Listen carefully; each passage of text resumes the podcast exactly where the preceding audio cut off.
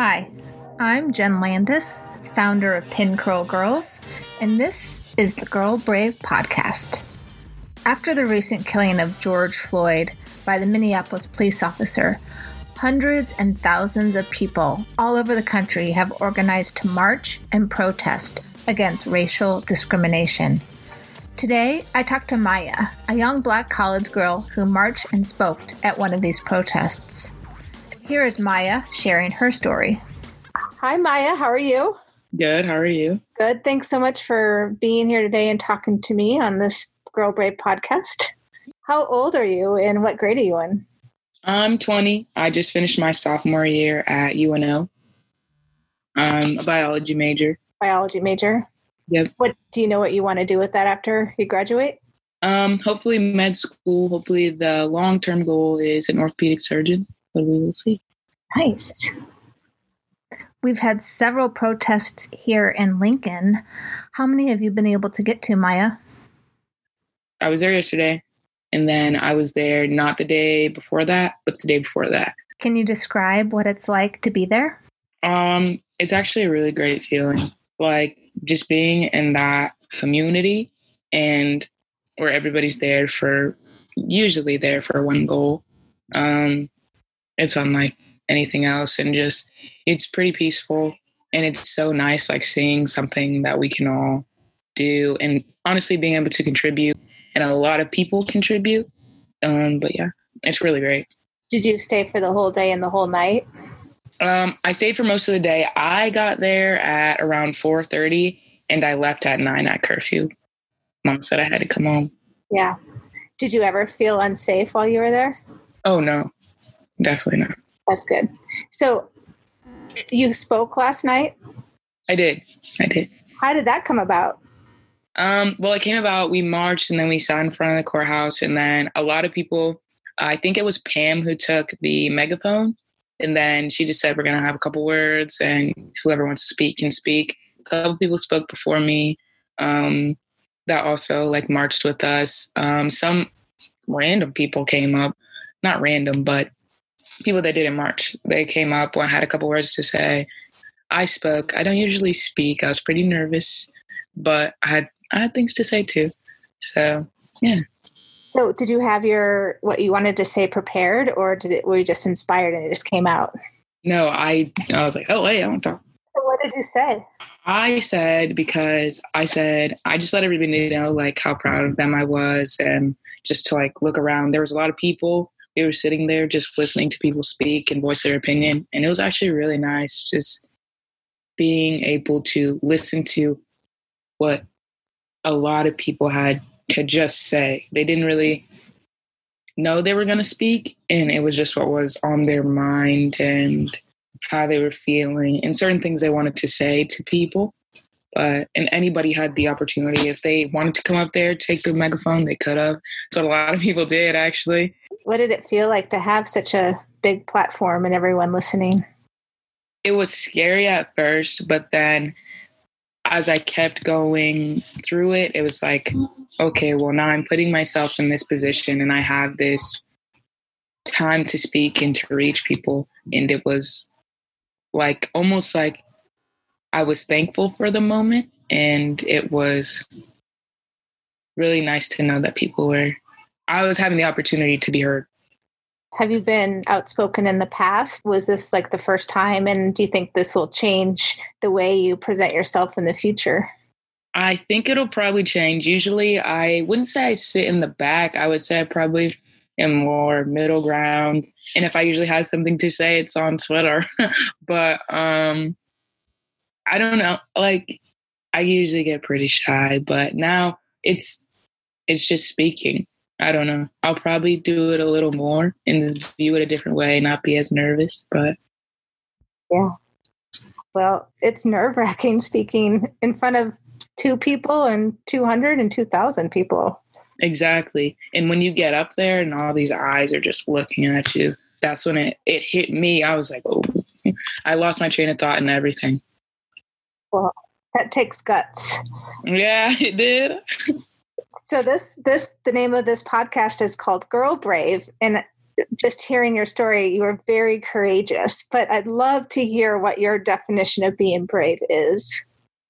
I would say my definition of being brave, just off top of my head, would be doing things that not a lot of people would think you personally would do, or doing something that you didn't think you personally would do, um, or even not even just doing certain things, maybe thinking certain things, but acting on them is actually a lot.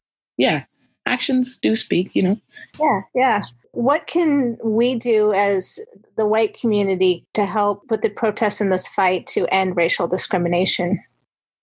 Um, a lot of people say stand with us, and I actually really agree with that. Um, you can definitely use your platform and your privileges in a way that we can't. A lot of um, things that people have done that like aren't black or are white, they when we're at the protests to ensure our safety, they would stand in front of us or um, maybe like say certain things that would get us in that maybe wouldn't be as safe for us.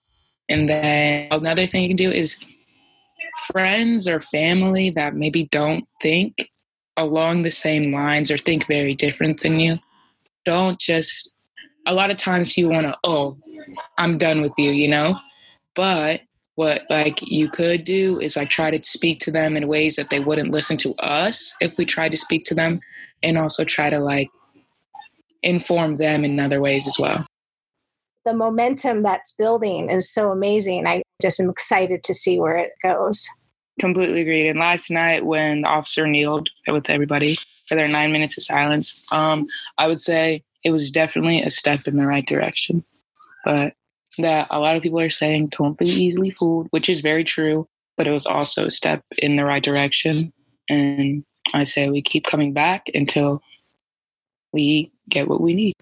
Yeah, yeah, yeah. I was curious if if that was um, his kneeling for nine minutes was was looked at as, "Hey, I totally believe you," or if there was a little bit of skepticism to it.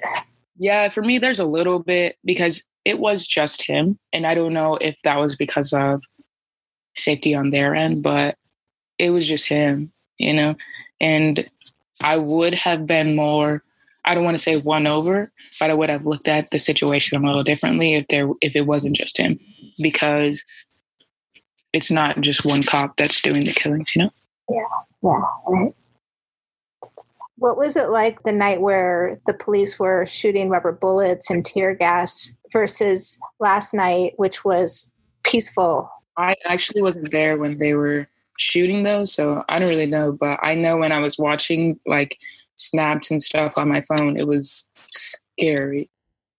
Nothing else. And I was just so sad. But a part of me did want to be there with them because I'm there during the day. Like, I feel like I should be standing with the people that are standing there for the same cause, hopefully.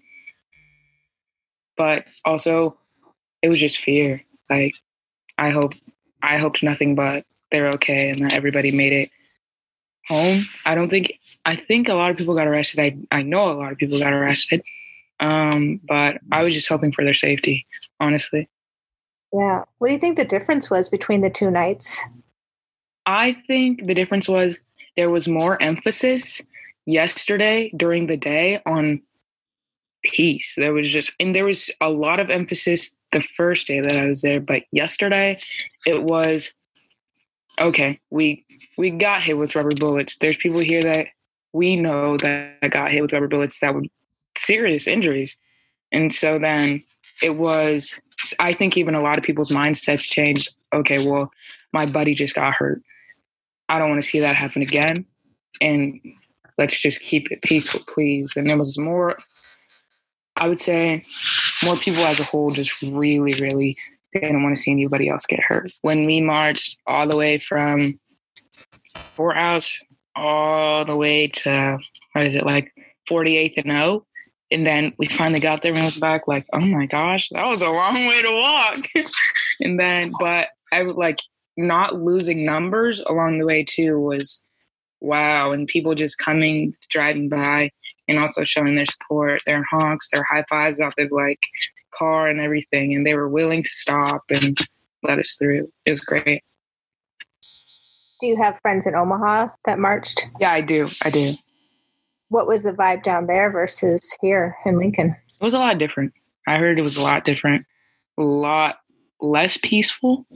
Um, two of my friends actually, um, during the protests, they um, they were driving back actually, and then police stopped them. There were four people in the car, and then his story, what he told me is they got stopped. They said his taillight was out, but he just got the car. I want to say week ago. It's like a 2019, and he knew his taillight was out. And he doesn't smoke weed.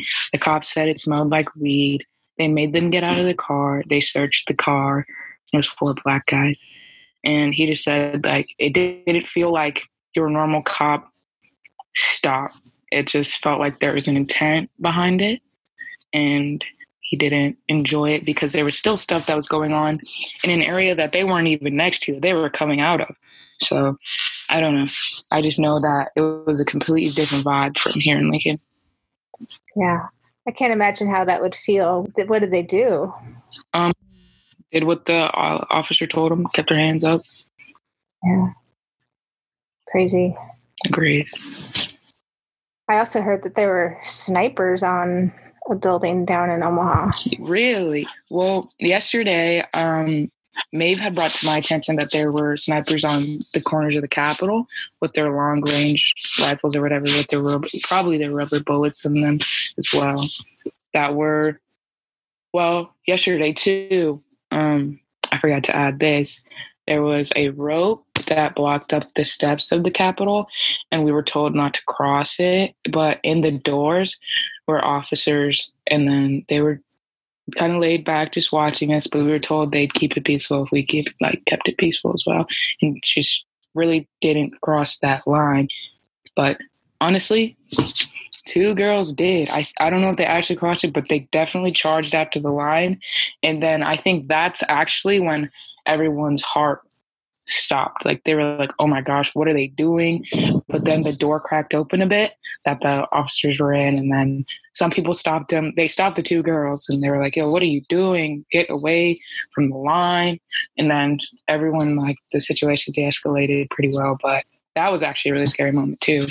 Because we knew how many, like, there was people up in the corners, there's people in the doors, there's people behind the Capitol on the other side that we weren't on, the officers. Yeah.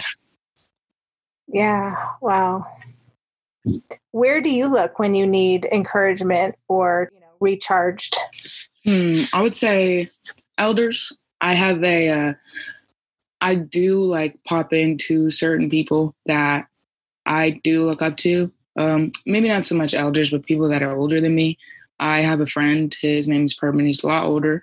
He's been through a lot of stuff, and we often talk about issues like this or we just are able to call each other out. We don't have to talk every day, but when we do talk, it's about these issues and stuff like that and how we can better each other and other people. So, like speaking to them really they also bring certain things to my to me that I need to not always need to, but different ways that we can look at things as a whole. Yeah. Do you have any examples of something that he shared with you? Um, it was about, I would say it was last year. I used to go to Morningside College, and there's a lot of, I wouldn't, I don't want to talk bad about some of the students, but there's a lot of people that don't come from very diverse backgrounds, and they have a lot to see. And then what? He's also a black. He's a black man, and I didn't want to when I first got there, I started to see that. I didn't want to really continue to like interact with them, but he brought it to my attention that we're I'm going to be there for a little while and sometimes these kids they don't actually they don't know like a lot of things that we maybe go through but it's it's not our job either to tell them that but sometimes that little push or that little how would I say, giving them some sort of knowledge or giving them a little bit of like push to go get that knowledge is all they need and they can come back and be a different person and make it a better place for us as well. But I just wanted to, oh, I don't want to talk to them. I don't want to be next to him. But he gave me that advice. How do you keep yourself positive, like a positive state of mind during these times? Um, being with friends, but being with friends at the protest and also being at the protest, that really brightens my day when I'm able to get off work or get out of the gym and be able to go in a place where I know I want to be and everybody else wants to be. And spirits as a whole are very they're low right now for reasons. But when you get there and everybody just gets together and they're lifted, but also staying positive by doing really like relaxing things. I paint like this little thing after every day. It's like a adult coloring book, but for painting, I do that too. And I go to the gym. Yeah. Well, Maya, it's been great talking to you. Thank you so much for hopping on. Thank you. Thanks for joining us on the Girl Brave podcast. Go to pincurlgirls.com to hear more interviews with inspiring girls. And if you want to get on our daily text list, go ahead and click the encouraging text tab at the top. We'll see you next time. Bye.